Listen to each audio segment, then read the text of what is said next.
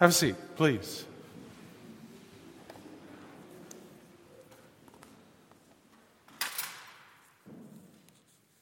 Praise the Lord. To the saints of God, God's holy people, the faithful in, Jesus Christ, grace and peace to you from our God our Father and the Lord Jesus Christ. I am honored today to participate in the Trinity Cathedral's celebration of Black History Month. I thank you for your ecumenical outreach and invitation to celebrate the life of Sojourner Truth. The collect of the day requests God to strengthen and sustain us and to give us vision and courage to stand against oppression and injustice. Lofty aspirations, vision, and courage to stand against oppression and injustice. Can I tell you, and may I suggest to you and boldly say, that vision and courage don't come by osmosis. In other words, it's just not poured into you. You have to go through some things. Sojourner Truth would probably say, Children, you got to go through some stuff. She clearly stood against oppression and injustice, and she is rightfully considered a giant in the abolitionist women's rights movement. But to get to that vision and that courage, she had to go through some things. Before she became Sojourner Truth, she had to go through her own oppression and injustice. We all have to have a cross that we have to bear. Like Sojourner Truth, we all have this individual cross to bear. My cross is not going to be the same as your cross. And Sojourner Cross, Sojourner Truth's cross was definitely not the same as yours or mine. Our Savior tells us whoever wants to be my disciple must des- deny themselves and take up their cross and follow me. Jesus also said, Whoever does not take up their cross and follow me is not worthy of me. So, Sojourner Truth had a cross to bear. Let's look at her cross. History provides us hindsight, and so we can look at her life and see the cross that she bore to come up with the vision and courage to stand against slavery and injustice. She was born into slavery. She was a slave. As a young girl, she was ripped from her family as for $100 and a flock of sheep. subjected to physical and sexual abuse at the hands of her slave masters and slave mistresses, she bore these scars for the rest of her life. She was born Isabella Baumfree. That was her birth name. She was never taught to read. She was never taught to write. She was effectively an illiterate her entire life. She was denied the right to marry the person that she loved. Instead, she was forced into an arranged marriage, and the children of that marriage became the property of the slave owner that owned her at the time. That was Sojourner, Cross, Sojourner Truth's cross. Isabella finally reaching her breaking point, even as a slave. She escaped from slavery. She said, My master told me if I performed a certain task by July 4, he was going to give me my freedom. When he did not do that, She didn't run, she simply walked away from that life, leaving everything behind, all of her children except her baby girl, and she walked into a new life. This was a new life anchored in faith in Jesus Christ. Mother Sojourner knew where her strength, courage, and vision came from. Her hope, my hope, your hope should be built on nothing less than Jesus Christ. The songwriter says, My righteousness I dare not trust the sweetest frame, but wholly lean on Jesus' name. On cross, on Christ, the solid rock I stand all others is sinking sand. She spent the rest of her life anchored in this faith, exposing the truth and the ugliness of slavery, discrimination, segregation, racial, and gender inequality. Today, over 220 years later, this country and in fact, this world still faces slavery, human trafficking, sexual exploitation, discrimination, segregation, racial and gender inequality. It's no wonder that the writer in Ecclesiastes observes that what has been will be again, what has been done will be done again, there is nothing new under the sun. Today, I propose that we need another sojourner truth. Like Abram became Abraham, Sarai became Sarah, and Jacob became Israel, God transformed this woman, Isabella.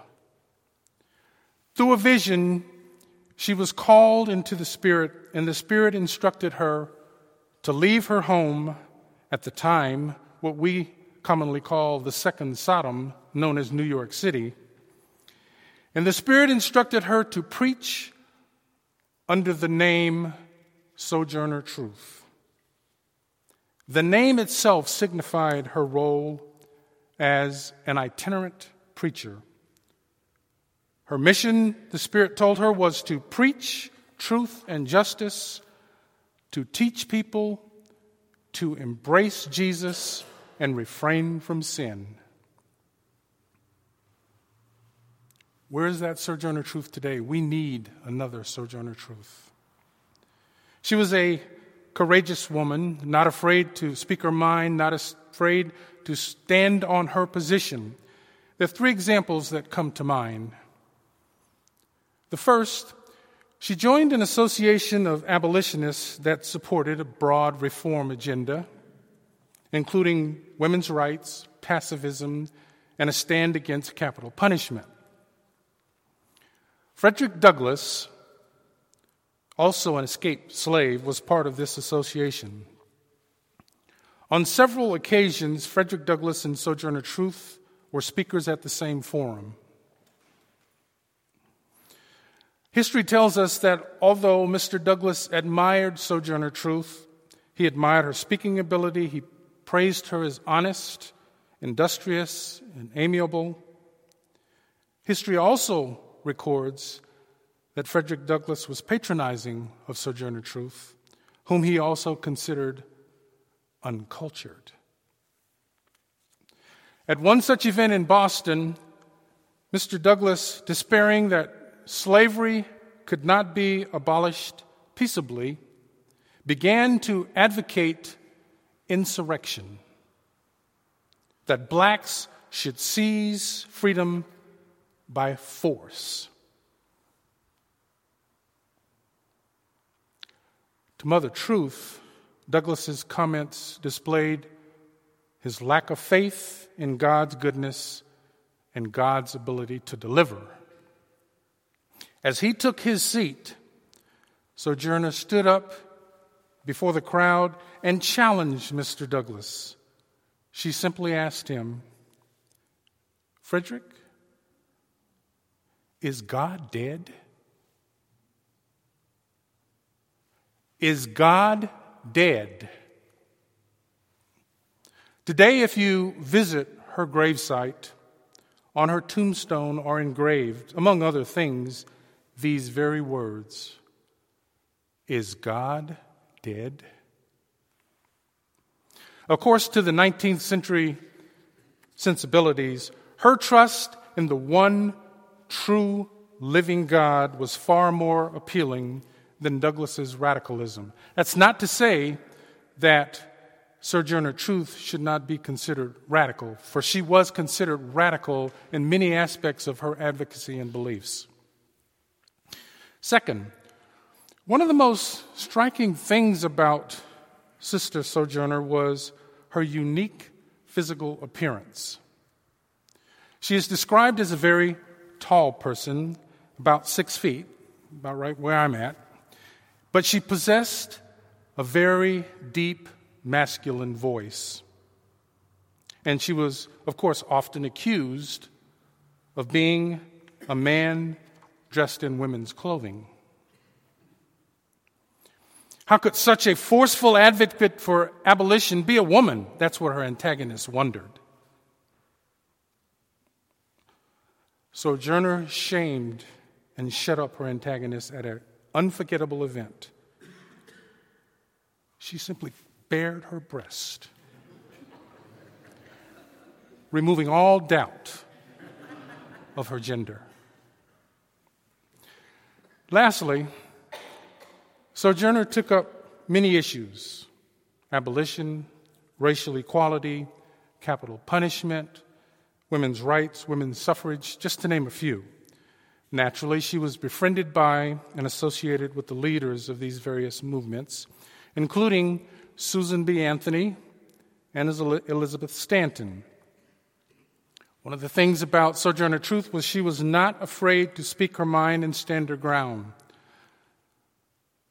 When Susan B. Anthony and Elizabeth Stanton threatened to remove the women's movement's support for the black vote if women were denied the right to vote, Sojourner Truth simply separated herself, distanced herself, and walked away from the increasingly racist language of the women's groups. I wonder, is history repeating itself? As I said, nothing new is under the sun. Where are you, Sojourner Truth? We need another Sojourner Truth. Plain spoken, unafraid to speak her truth, willing to bear all, a champion of many causes. That was Sojourner Truth, and that's what we need today. Even though illiterate, Sister Truth made a living as a public speaker. She published an autobiography. She preached the gospel. She successfully sued her former slave owner for her son successfully brought other cases when people wanted to be libelous against her, petitioned Congress, performed sit ins, met with President Lincoln, and even tried to vote in the 1872 election. She was a force to be reckoned with. As I close, I do so with the words of Sojourner Truth. Children, who made your skin white? Was it not God? Who made mine black? Was it not the same God? Am I to blame, therefore, because my skin is black? Does not God love colored children as well as white children. And did not the same Savior die to save the one as well as the other? She always closed her, ser- her sermons with, Obliged to you for hearing me, and now, old sojourner, ain't got nothing more to say.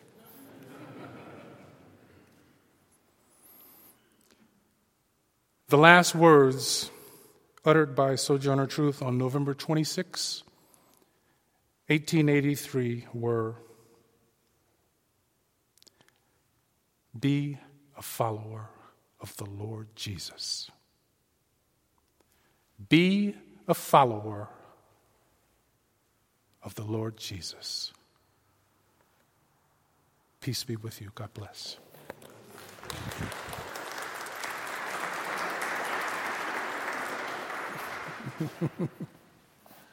Please spend the next few moments in silent reflection on the message you have heard.